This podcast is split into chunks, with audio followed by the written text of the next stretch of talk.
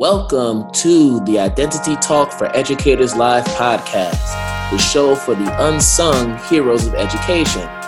I'm your host, Kwame Sarfo And on this podcast, I highlight the unspoken and unsung heroes who are changing the education game as we know it. Every day, I come across the work of so many incredible educators who simply don't get the recognition they deserve. So on this podcast, we will provide you, the audience, with an opportunity to learn the personal stories of these incredible educators and the specific elements that shape who they are in and out of the classroom. So sit back, relax, and enjoy the show.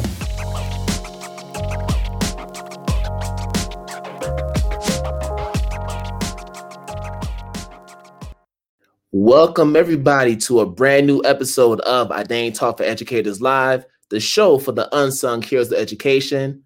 I'm your host, Kwame Sarfo If this is your first time tuning in to the podcast, I welcome you and hope that you come back for future episodes and more content. If you are a returning listener or watcher of this podcast, I welcome you back. And I hope that tonight's episode is one that is informative, enlightening, and inspiring for you. So before we get to the main event, as always, I want to share a few quick announcements. Uh, first and foremost, we have our Dane Talk Apparel Shop, and we're consistently putting out new material, new designs for the educators within our spectrum. Whether you are a prayer paraprofessional, whether you are a librarian, classroom teacher, principal, administrator, wherever you are doing, we will have a shirt, hoodie for you. So if you are interested in getting some new gear for this spring season, be sure to link up with us at the Teesprings website at teesprings.com backslash stores backslash the identity talk apparel shop. And then also, if you are looking to get some more professional development for the new year, we have our Shape the Teacher Identity 101 program, which is virtual, online, on Teachable. And to learn more about how you can get credits for this program and the different content within it, you can contact us at calendly.com backslash Identity Talk numeral four educators. So make sure you link up with us to learn more about that. All right, people. Uh, we have a brand new episode, as I already said, and this is a special one. Uh, we're going to be talking about Indigenous educators, and so often we hear about the plight of Black educators, Latinx educators, and even to a certain degree, Asian educators. But so often we don't talk enough about what goes on in our education system within the Indigenous cultural context. So today's episode is one that's going to be very educational for myself. So I'll be learning with all of you as you're learning, whether you're watching or listening. And I'm just excited about this because I've been waiting for a while to have this conversation. So tonight we have ourselves a trailblazer, educator, activist, and a true revolutionary in this space. And she is here to talk with us about what indigenous education looks like, what it should look like in our in America and beyond, and what we need to do to address that situation. So, without further ado, I want to bring on Mrs. Trisha Moquino to the podcast to talk with us. So let's bring her on. Hi. Hi, Kwame. Thank you. How you doing, Trisha? I'm good. Just grateful for life grateful yes. for children. Yes, it, it's a blessing. They are all a blessing. Uh, but it is an honor to have you on. And I am very much looking forward to this conversation. Uh, so much to go into. Uh, but to get us started, it's a basic question that I ask all my guests, mm-hmm. just to tell us a little bit about yourself and what ultimately brought you into the field of education. What brought me into the field of education, I think probably started with being able to see my own mother as an educator. My mom is a first generation college graduate. My father had passed away in 1979 when I was almost five years old. And I come from a pretty uh, village where our language is still intact, our traditions are strongly guarded from the outside, where oftentimes white people were frowned upon if seen in, in the village because of the context of the ways uh, in which they took advantage of everything that they see in with regard to our ceremonies like writing them down and stuff. Um, and just like an anthropologist and so I grew up in a time where if you didn't know your language, you were made fun of. And because my parents were from two different villages, they talked to me, they used the language of English, but I did uh, grow up with my grandparents, which just I am so grateful and so lucky that I was that my grandparents, my maternal grandparents, helped my mother um, to raise me. But she went to college. They let her go to college. My grandfather, my grandparents were very supportive of her, and so she got her degree and became a teacher and and started her career at Santa Fe Indian School, which is a boarding school, not in the horrific way that boarding schools began for indigenous children in settler colonial America, but had become like turned the tide by the time that she became a teacher in terms of wanting to provide an education setting that um, you know honored children more. And i think that influence of her seeing her be a teacher and then also being close to one of my coach and her husband in high school i went to a pretty racially mixed high school in terms I didn't end up going to Santa Fe Indian School where my mom was a teacher at. I didn't I, I wanted to go to Bernalillo High School, but I, I think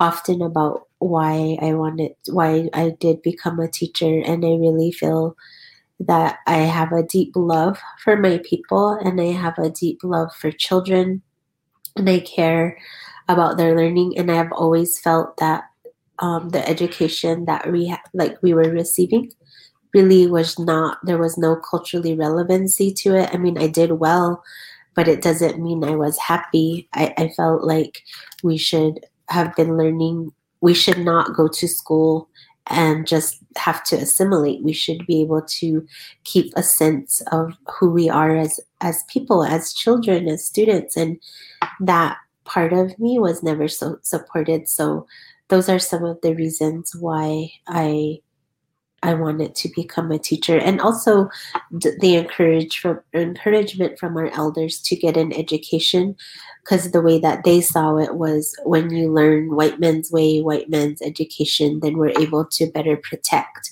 our own language, our own way of life, and and not be fooled as well. So I think that was also an impetus for me.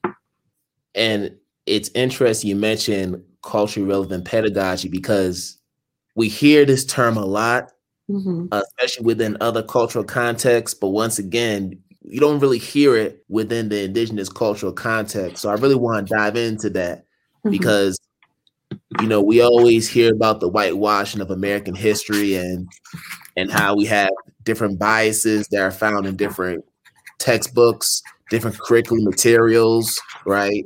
So I guess I want to get a better understanding of what culturally responsive or culturally relevant pedagogy looks like within the indigenous cultural context, uh, just for our listeners who may not be familiar with, with what that looks like or even sounds like. Right. So I just first we have to remember the way in which education came to our tribes here in settler colonial United States. Yes. And so remember that the settlers, the European settlers, really tried very hard to kill us all, like to kill basically our ancestors.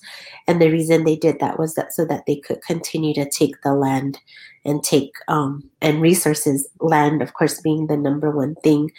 And so one of our tribal elders, who is a retired professor from the University of New Mexico College of Ed always says that he's actually also a board member, a founding board member of Keres Children's Learning Center, the school that I co-founded.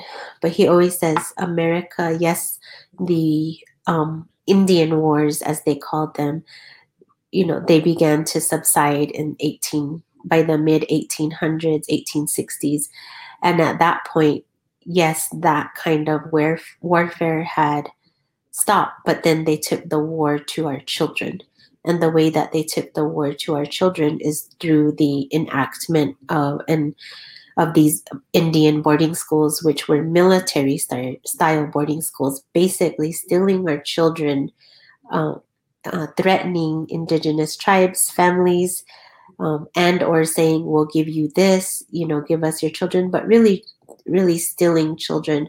And then once these children would arrive in these boarding schools as early as three, four, five years old, they were they the the main thing you know it's interesting that you say identity that's the name of your podcast but that is exactly what they went for is the children's identity first and foremost um, not allowing them to speak the language and here the, there are these children that was their only language being forced to speak english so that was one way of really like I hear people use that phrase, cutting them off at the knees, and then removing them from their families.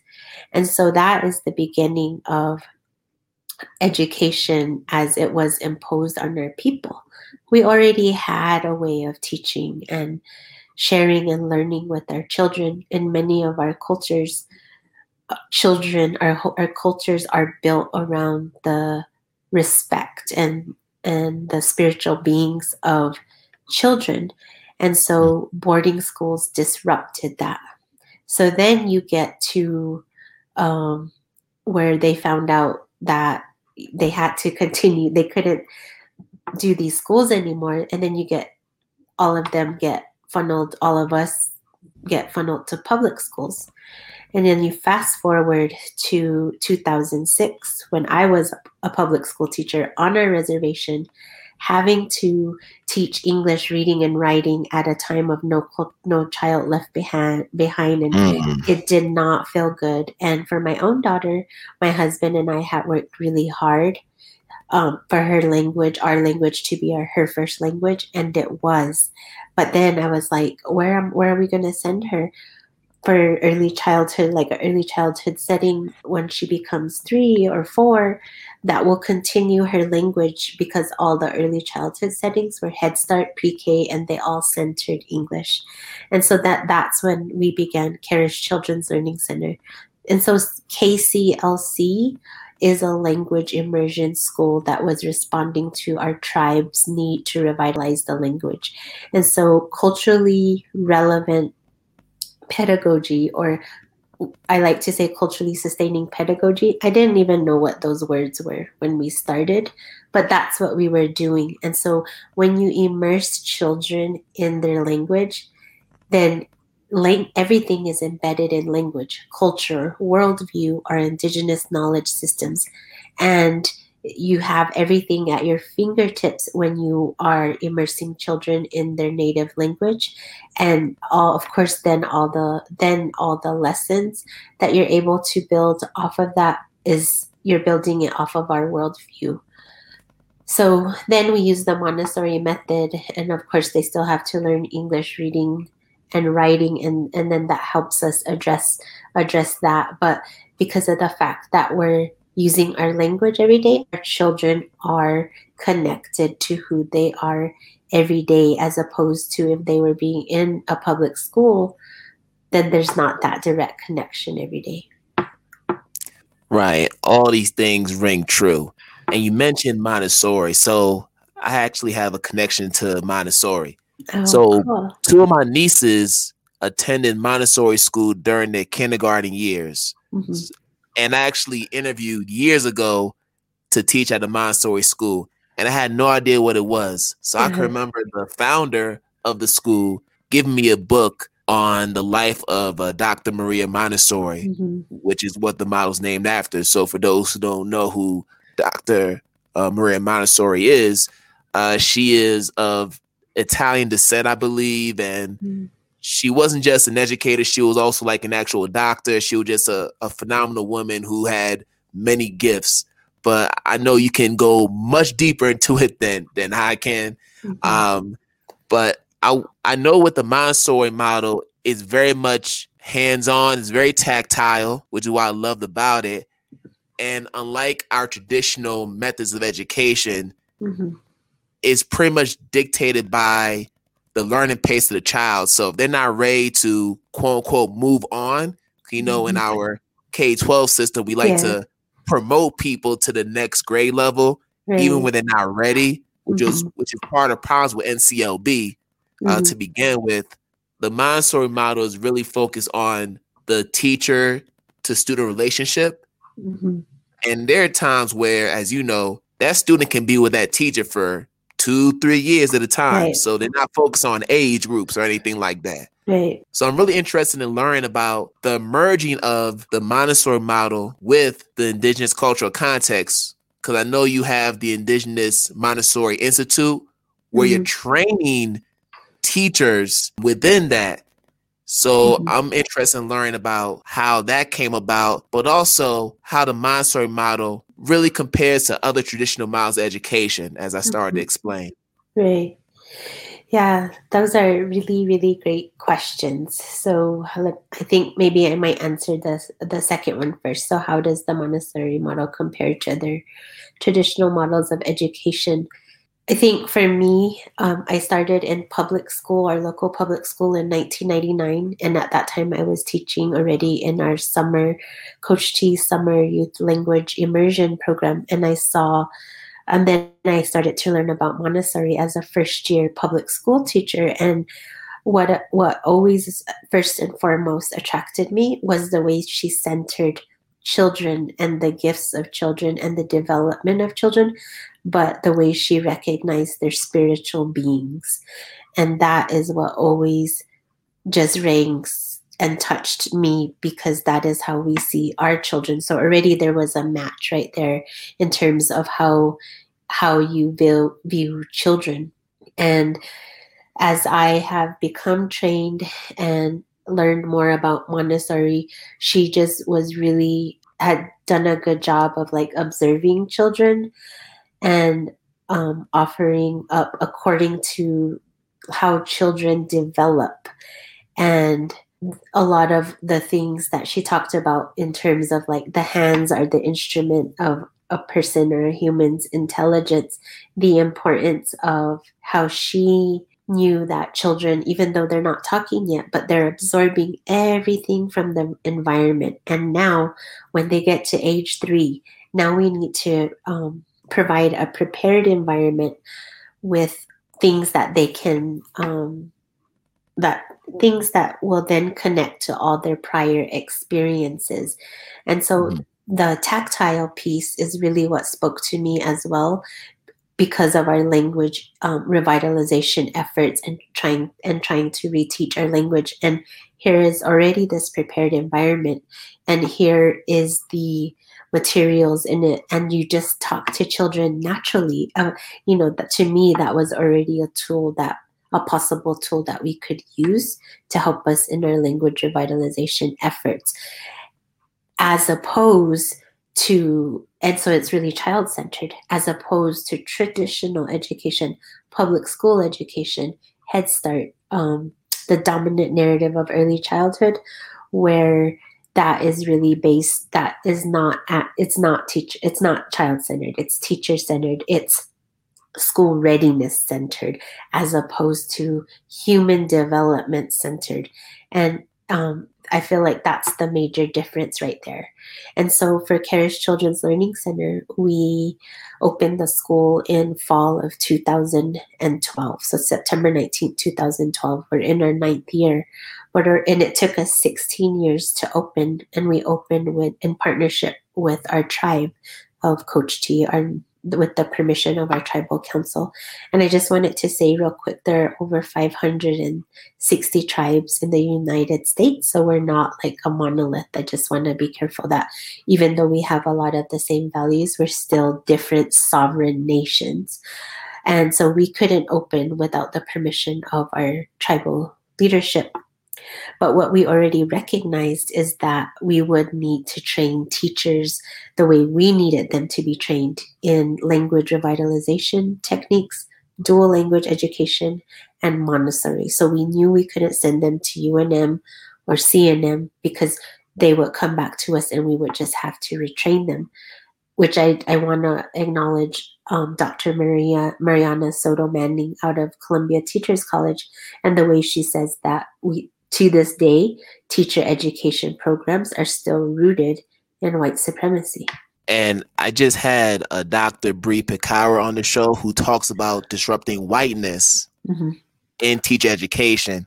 Mm-hmm. And she mentions this very concept, which is still very much profound in too many of our uh, teacher education programs. Mm-hmm. But what's interesting about the Indigenous Montessori Institute is that it accounts for the fact that in early childhood, that age level, that's the best time for children to pick up languages mm-hmm. and to mm-hmm. pick up words and vocabulary. Right. Like I'm looking at my son who's learning Spanish just like that, and he's only three years old. Mm-hmm. And that's because my mother-in-law is from Panama. So Spanish is a first language. So whenever they talk on the phone, she's mm-hmm. always speaking Spanish to him. And it's so interesting how he's able to pick up the language so quickly. And then for me, I'm pushing 40 years old. Mm-hmm. I'm struggling.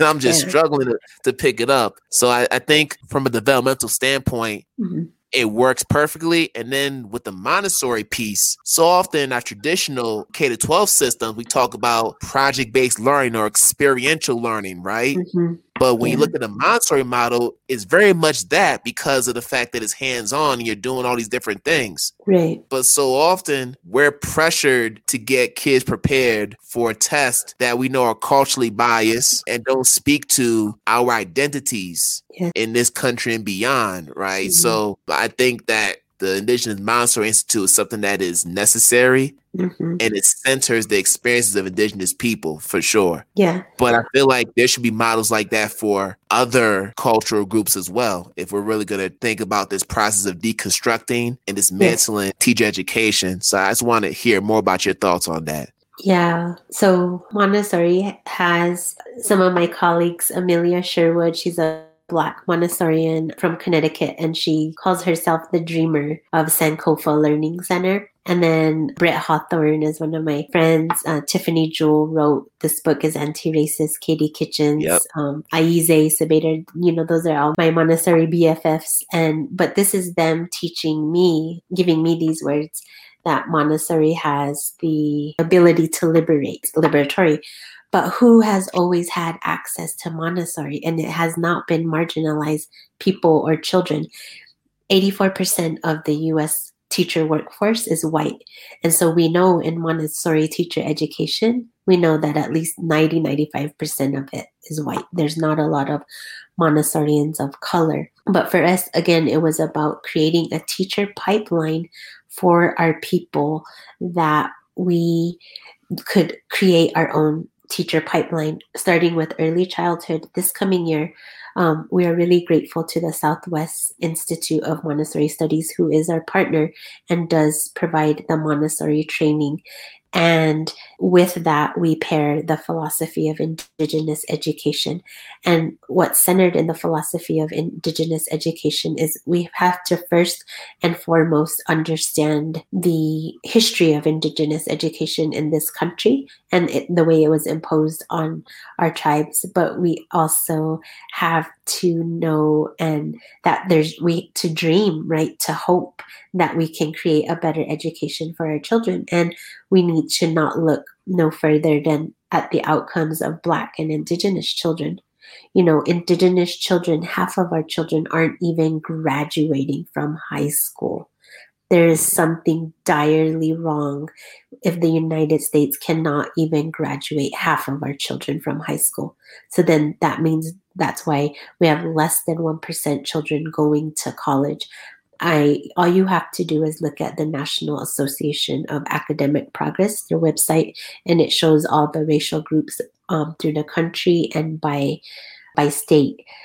And I don't want to be at the mercy of waiting around for universities to educate future teachers the way we need to be educated.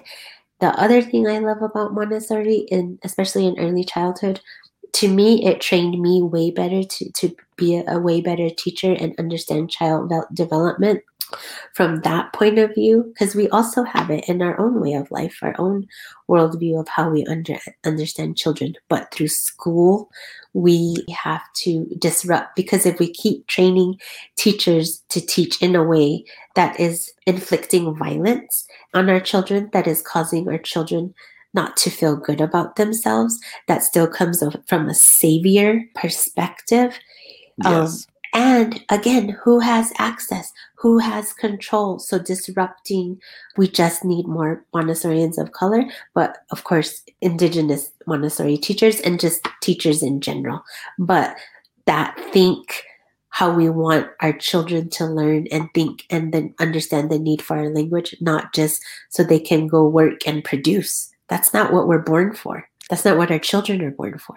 No, you're absolutely right about that. And when I think about the Montessorian model, it gives educators the creative license to be innovative, mm-hmm. right? So often we talk about good teaching, good pedagogy. And I think we, in our traditional K to 12 system, we get so caught up with frameworks, whether it's Common Core, whether it's new generation science standards, whatever the framework is, and we treat it as if this is the end all be all you have to follow this in order to teach children.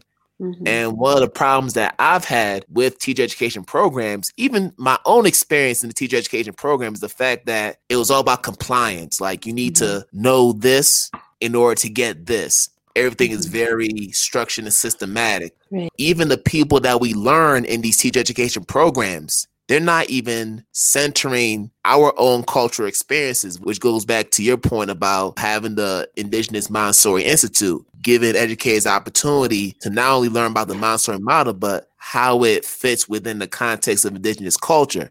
You mm-hmm. don't see that in a traditional teacher education program nor do you see it for for black people for asian people or latinx people so right. i think it's important for teachers to know that you don't need to be constricted to curricula or just yes. models because i think that's part of the problem we feel like we have to follow this in order to be great teachers when obviously you come with the tools you come with your culture your experience mm-hmm. and that's what brings out the best educational experiences for children right and coming with love right when you when you have a love for children when you have a love for your people you know that is almost like in a way the most basic the basic thing and the most important thing. Because part of what's wrong with traditional education is we don't trust children right? That's why there's so much control. Like there has like has to be that control. But when you trust children um, we believed my own people believed that children self-construct and, and then Montessori, the same thing. Like we trusted that when the child is ready to learn the corn dance, they'll learn it when they're ready. They'll participate when they're ready. We're not gonna force them like organized um, Christianity, organized religion. You know, that's one thing that was told to me from my grandparents and my aunt, my mom, my mother-in-law. Like, don't force the girls to dance. They'll dance when they're ready. Right. Children will read when they're ready. But do we allow that for them in traditional schools? We don't, and then that no. just starts to affect their their self esteem in so many ways. And I, I want to say real quick for the Indigenous Montessori Institute, it's not just for Indigenous people. Anybody can attend, anybody. And we know that there are Indigenous people all over the world. And what we, we what we hope to provide with the Indigenous Montessori Institute is just a framework, but use the tools in service to what your people want, you, what you all want, any people, any tribe, for what you want for your children. Right. And I think the key word there is framework, mm-hmm. meaning that it's a template that can be customized to your particular context. Yes. So going back to teacher education, we all have practicums, we do our student teaching semester, mm-hmm. and then we go into the classroom the very next year, mm-hmm. and we're and we're coming in with what our mentor teachers taught us, and we haven't quite figured out who we are as educators. Mm-hmm. And that process takes even longer because you don't really get taught a whole lot about the self work that's involved in becoming an educator. It's very much this is what you need to do instructionally. Yeah. This is how you do a lesson plan. This is how you do classroom management, mm-hmm. which is also rooted in whiteness as well.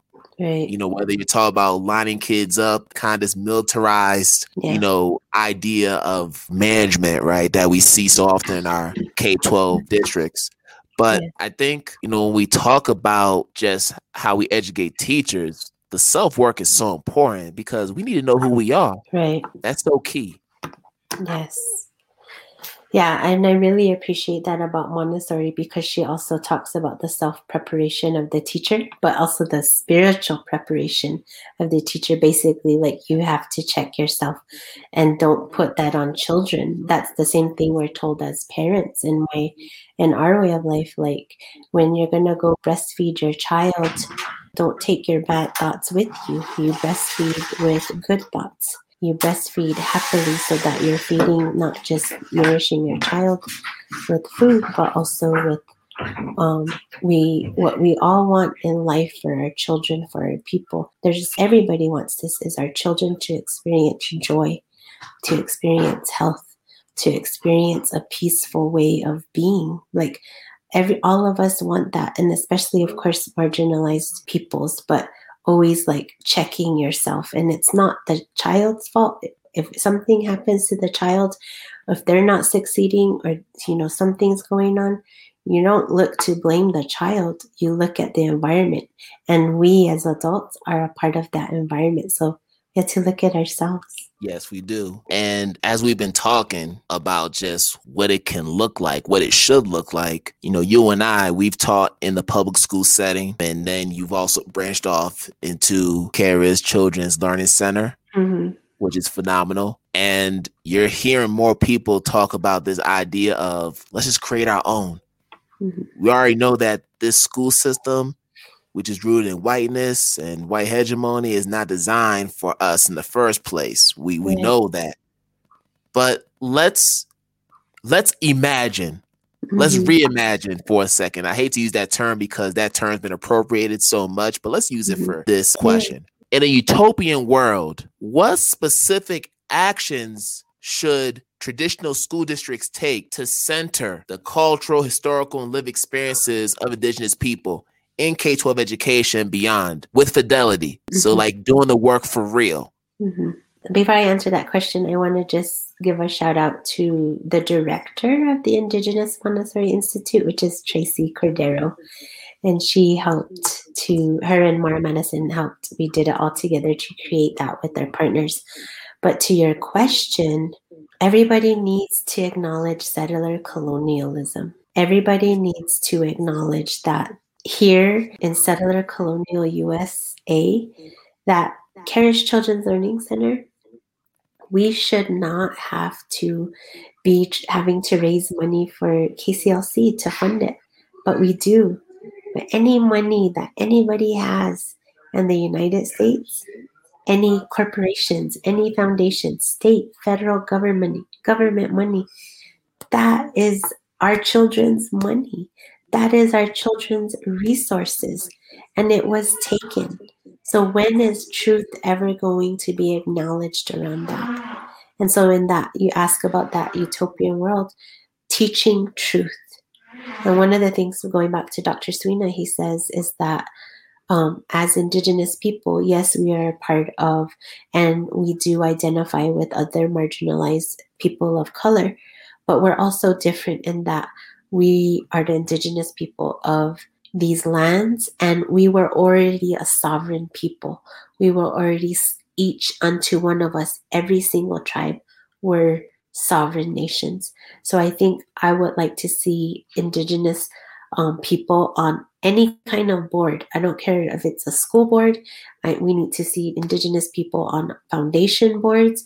We need to see um, Indigenous people at all levels of government because we really have to have our voices um, the in the conversations, but it has to be the right kind of voice where we're constantly interrogating coloniality, settler colonialism in all areas, not just, you know, of course, of course, education, but that is what my hope is is that we are creating that kind of education where our children are developing that critical consciousness and they're not just going to take what people tell them. And that's part of the gift of language is when you're able to think in your own language you're not at the mercy of english you're able to also problem solve that many more ways when you're also bilingual and bilingualism isn't just English and Spanish.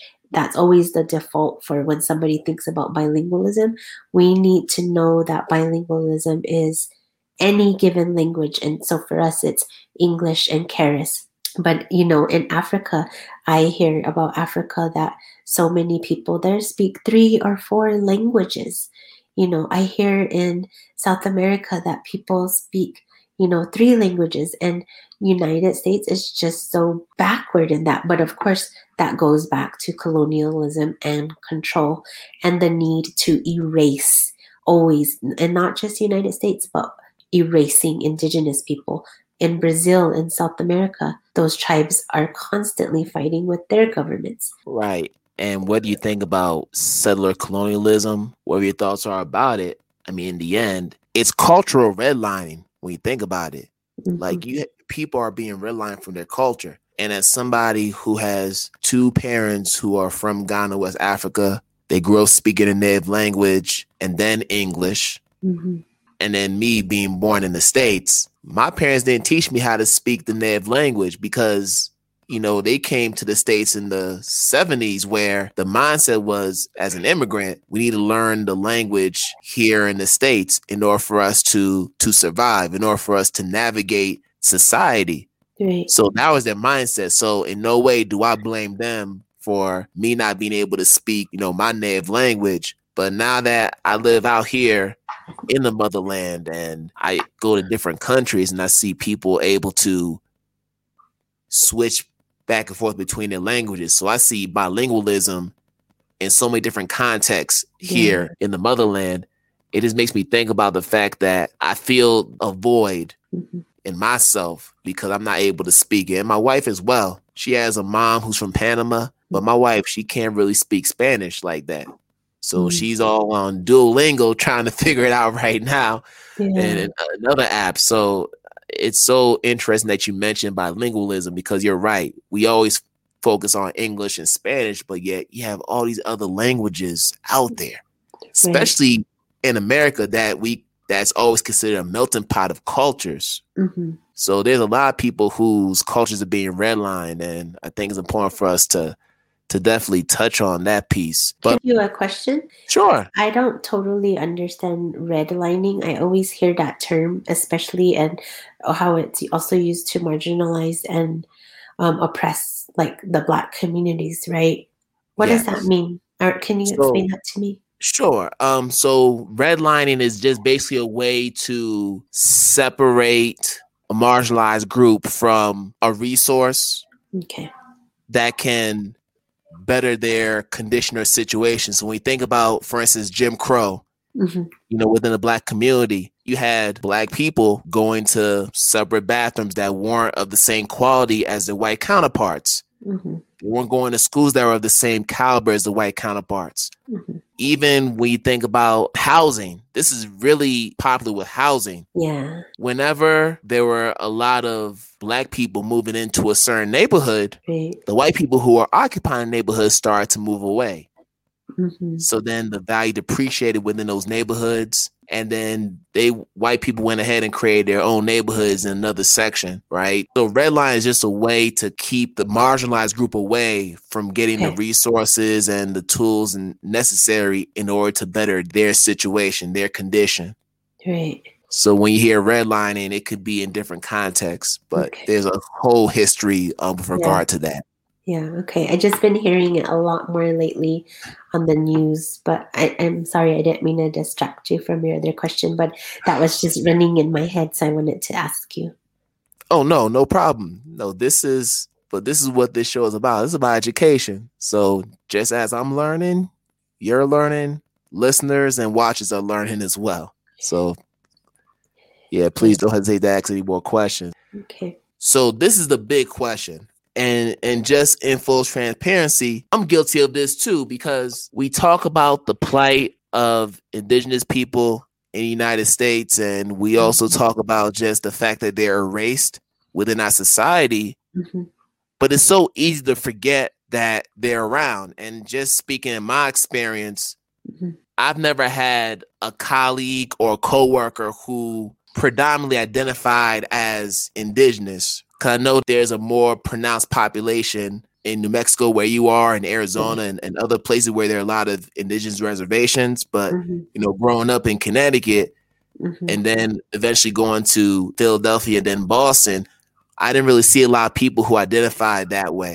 Right. Although I had some colleagues who may have had a percentage of indigenous blood in them, whether there's Cherokee and whether it's another tribe, and they said, "All right, that's I identify with that as well." hmm So I, I want to know your thoughts about the BIPOC acronym because it's been very controversial hmm in different circles, even in our educational circles. So if you're a Latinx person, for instance, how come there's no L in the acronym, right? If you're Yeah. Asian, how come there's no A? How come we're kind of lumped into that POC part of acronym? Right. But with regard to the I, with regard to indigenous people, what actions must be taken to prevent the eye from being invisible hmm within that acronym? Because even though we say, you know, BIPOC, this, BIPOC, that, it kind of goes back to the, like the difference between allyship and then being a co-conspirator. Right. I can say BIPOC all day and affirm and empathize with the plight and the struggle and, and just the erasure of indigenous people. hmm But there's an action that has to happen Right. once I experience that empathy. So I really want to know your thoughts on just this whole BIPOC controversy in certain Yeah. circles. Well, I actually appreciate it because to me, it's centering um, two communities, and that's the Black and Indigenous. And I always go back to children, and I always go back to Black and Indigenous mothers. Black and Indigenous women are the are have the highest rates of preterm labor, fourteen percent for the for Black women, and then like twelve point five something like that for Indigenous women. So then when a child is born prematurely, they're already starting off in a difficult way in life, which is a risk factor for all sorts of stuff. And then I think about the outcomes of Black and Indigenous children. And so there's a direct history to that when you think about the history of the United States. And it doesn't mean that we're not acknowledging, um, you know, Latin Latin American people and people that speak um, Spanish, because there's plenty of indigenous people that come from Mexico, that come from South America, who are indigenous. But this is about history, and that history is tied to systemic racism. And so that is what I appreciate about the term.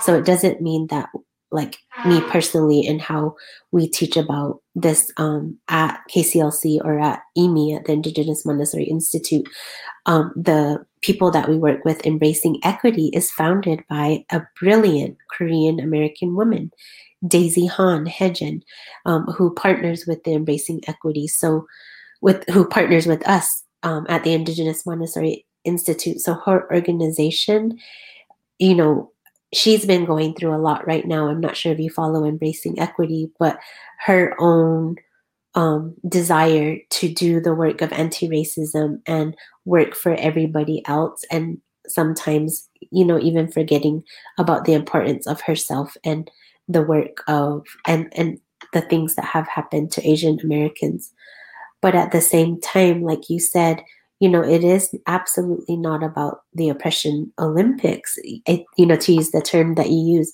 but it is about being in solidarity and also understanding that there are going to be times where even though we want to be in solidarity you know we can't but i feel like the majority of the time we can.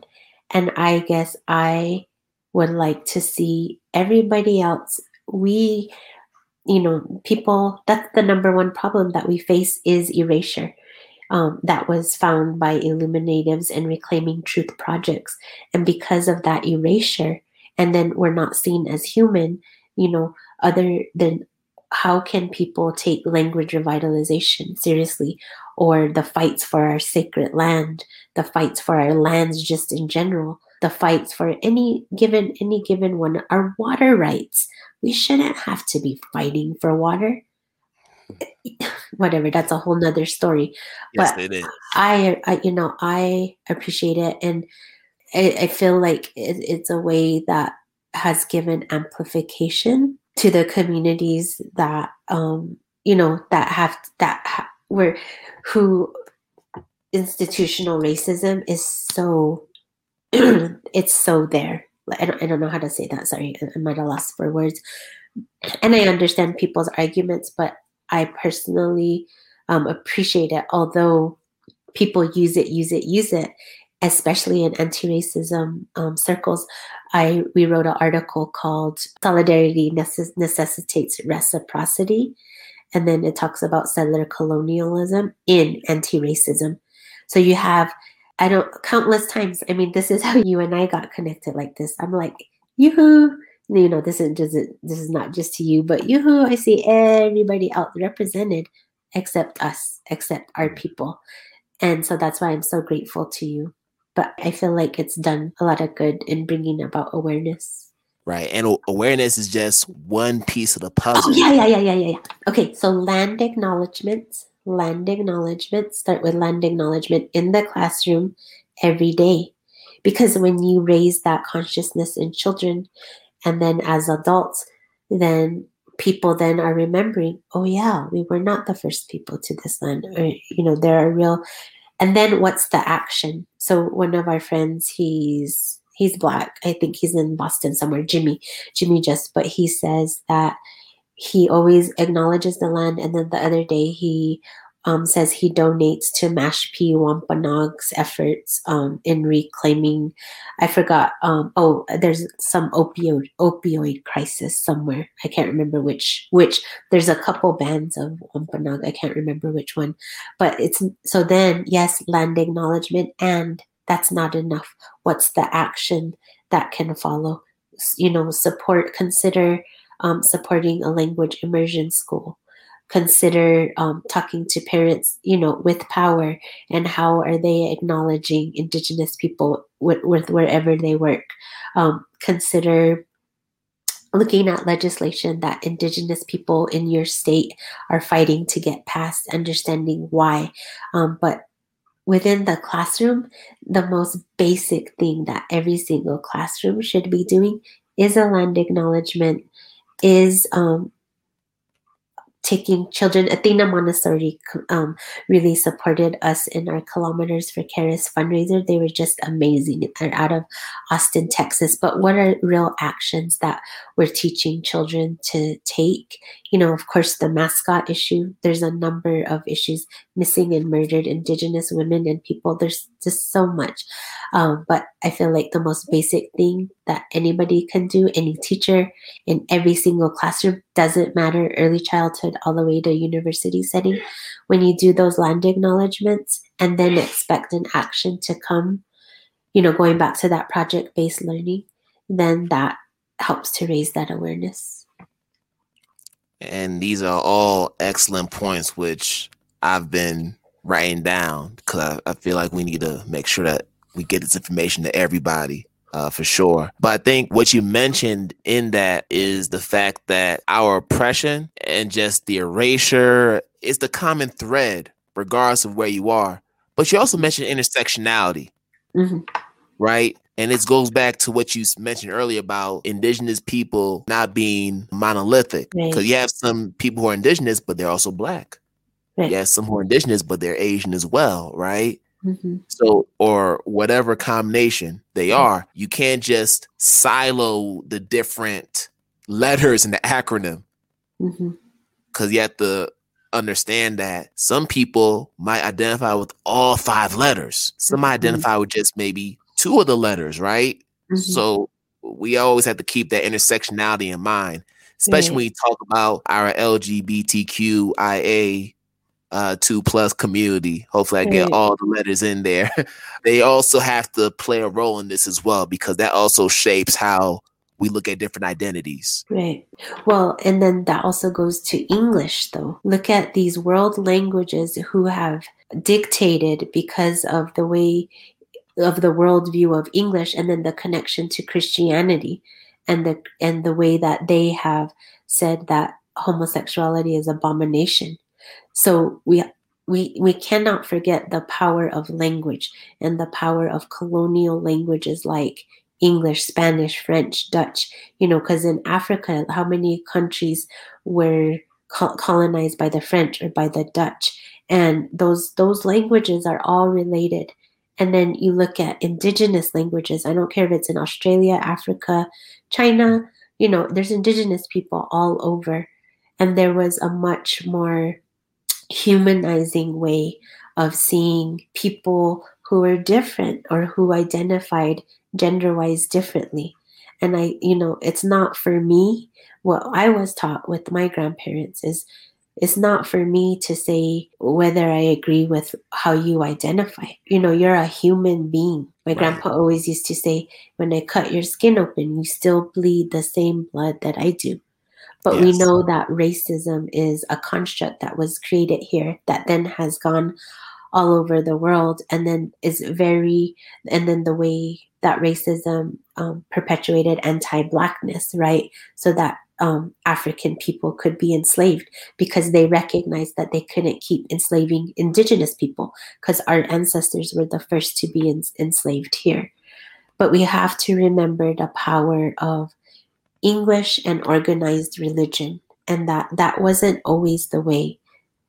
You know that, and for me, that's why we hold on so hard and we're fighting for our language because our religion, our way of being, our spiritual way of relating to the spiritual world and other realms is is embedded in in our language. And that's why that's our push to like yeah bi- bilingualism of course yes that's a that's a given. But um, we're not worried about english. I'm not worried about spanish. They have millions of speakers.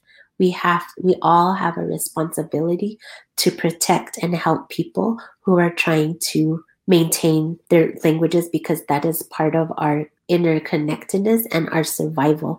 It is part of biodiversity.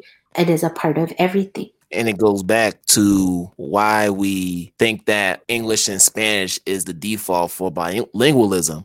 Who determines that, right? Right. And as you were talking, I just thought about a previous episode I did with my good friend Francois Deneau, who mm-hmm. people know as the woke Spanish teacher on Instagram. Right. And she talked about this very issue at her own school where she had a parent who wanted her child to learn Latin. Uh-huh. As opposed to, I think it was Spanish or French, but it was it was like other Romance languages, right? Mm-hmm. Which are very much centered in in our K twelve right. districts. We we talk about Romance languages all the time, right. but I think when we talked about that point, her thought was, well, why are we talking about Latin? Like, who speaks Latin on a day to day basis? Latin is good for learning about linkages and stuff, but are you really speaking it to people on a regular basis? So I think we do need to find a way to incorporate the other languages as well, you know, the indigenous languages, African languages, because if we're going to be talking about anti racism, let's bring those other languages on. Let's let them be options for people to choose so they can learn, right? Right. And that's a radical move, but that's the direction we need to go if we're going to be very serious about this conversation and this movement. We have right. to go there. Yeah, we do. So we are approaching the hour. And it's so funny. I always say that these are going to be 30 to 45 minute conversations, but they never are. and I might have to just switch it up. But no, this is great because it just means that there's just so much work that needs to be done, so much more that has to be unpacked when it comes to this conversation. And mm-hmm. one hour is nearly not enough time to talk about everything that has to be done to address all the different things we've talked about tonight. So, yeah, it's just not enough time.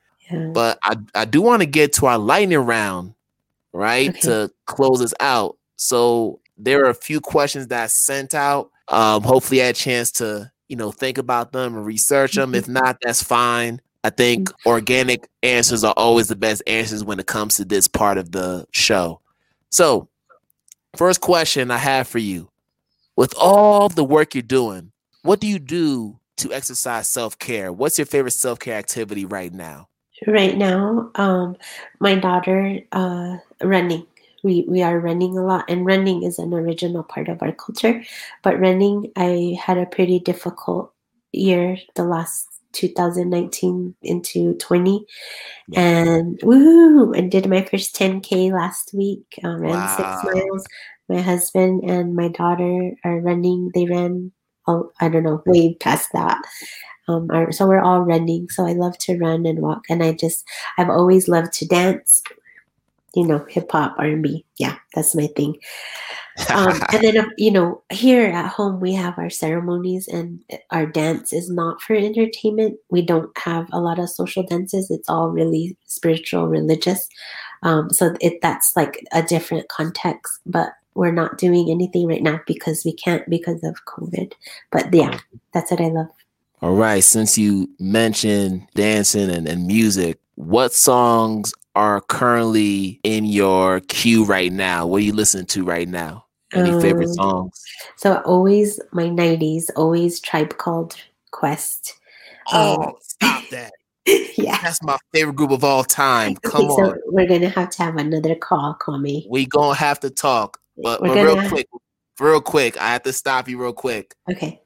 What is your favorite tribe album? Uh, mine, mine is a tie between Low End Theory and Midnight Marauders. I don't know about you. The same, the same. Wow. probably Midnight Marauders. I'd probably go that way a little bit more. Okay. Yeah. Okay. Wow. It's like because awesome. I was in college then. Wow. Yeah. So, but keep, I'm sorry, keep going. Yeah. Yeah. Oh, so them all the time. Of course, Mary J. Blige. Uh, my daughter's like listens. She like loves all the same kind of music I do. But I, Jazmine Sullivan. I've recently discovered her music lately. But the I don't know how you say this. I don't know if it's the hotels, but H E U X. I don't know. Oh, oh, the play play on words. I got you. Yeah, yeah, yep. Yeah. anyway, yeah. Um, but there's I love this song and I play it all the time now. It's called Pick Up Your Feelings. I love I just I love her voice. Yeah.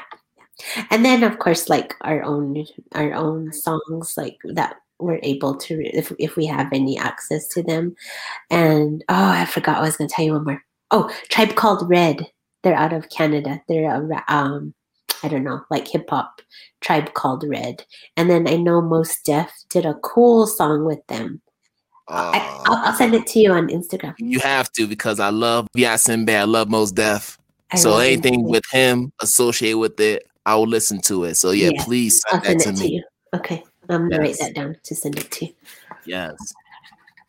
I might find it on Spotify or something. Might just have to look it up yeah. myself. Yeah, probably, I might, yeah. Right, that's awesome. And as you're writing that down, I want to know what are three books? It could be your top three books that you would recommend to not just educators, but anybody who who's interested in building their capacity about indigenous culture. I know there are a lot of them out there, but what are your top three? My top three would be Ceremony by Leslie Marmon Silko ceremony. Marrow thieves that's like a middle high school book. It's a, by an indigenous author in canada. I can't remember what tribe she is. I'm just looking up. When i read books i don't always keep them. Oh the roundhouse. That's so content yeah by louise erdrich. That's so contemporary. She won the National Book Award for that, but that's about missing and murdered Indigenous women.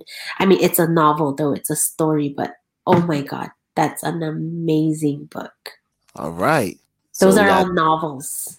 And, and novels are fine too because it's all rooted in what's happening now contemporarily and and just the history. So yeah, we love novels.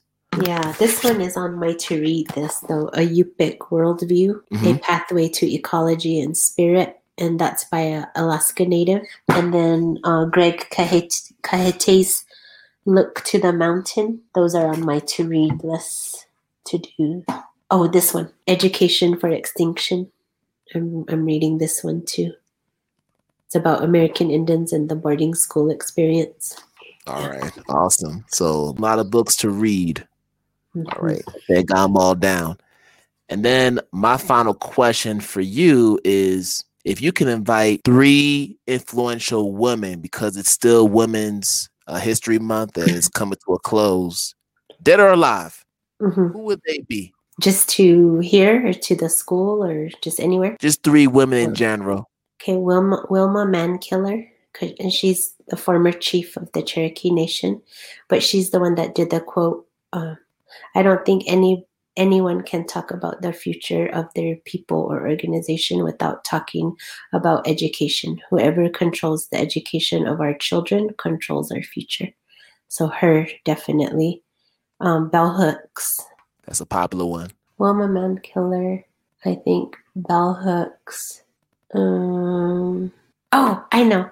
Mariana. Mariana Souto Manning. She's badass. She's a professor at Columbia Teachers College.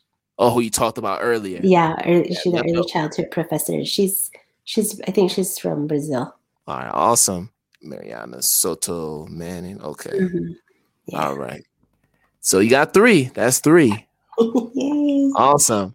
But Trisha, this has been a great conversation. We're gonna have to find some time to do it again because there's still so much more to get to unpack. Part two. Yes. Part two, part but, two. but this time but this time you need to let me interview you. Oh, I love being interviewed. I like to ask questions, but you know what? I like to answer them as well. okay, so then let's plan that one. All right. Yes, please. I, I would love that. Uh, but Trisha, thank you so much for being on the podcast. This has just been a great conversation. I hope that we have more dialogue along these lines. But before you go, if you can let people know how they can connect with you, maybe even the Keres Children's Learning Center if they want to learn more information about that, where you are on social media, just so yeah. we can continue to support the work you're doing. Okay, so Keres Children's Learning Center is kclcmontessori.org. And then I started um, a personal website, and there's a lot of resources there on Indigenous education and educators and curriculums. That is www.indigenouscheerleader.com. And then I'm on Instagram um, with Indigenous Cheerleader and Indigenous Educators. And I'm on Twitter with Indigenous Cheerleader. And then um, KCLC is at KCLC6 on Instagram and Twitter. And on Facebook is Keres Children's Learning Center. And EMI, the Indigenous Montessori Institute, is under KCLC. Awesome. And people, make sure you you check them out. And uh, thank you so much, Trisha. Uh, this is this has been awesome, and um, okay. we'll definitely do this again. And hopefully, thank we can so bring much. some more people too to talk more about this. Maybe some of the people from the institute, or yeah, we'll, to, we'll, we'll, yeah, we'll we'll think we'll think of something. Okay, and just know I'm always uplifting you too and your work, and that'll keep happening from our part at Indigenous Educators and Indigenous Cheerleader. Yes, and you have been, and I appreciate all the support, all the amplification that uh, you've done on your end, and and I just look forward to continuing to uh, reciprocate that support. Thank you, Kwame. Take care and love to your family. All right, love to your family as well. Thank you so much. Okay, all right, bye bye. All right, people, there you have it. Another incredible episode of Identity Talk Educators Live. Wow, these episodes just keep getting better and better. But until our next episode, as I always love to tell you all, I wish you all good night, good afternoon, good morning, wherever you are in the world. And we're going to do this again another time. Peace out, people. Thank you for listening to the Identity Talk for Educators Live podcast. Make sure to follow us on Instagram with the handle at Identity Talk for Educators Live and that's a numeral four in the middle. You can also subscribe to the podcast on Spotify, Apple Podcast, and all other streaming platforms. We're always striving to provide you with quality content. So if you love what you heard tonight, please leave us a review on Apple Podcast. And to check out the video episodes of the podcast, you can visit our website at www.identitytalk4educators.com. Thank you and have a great day.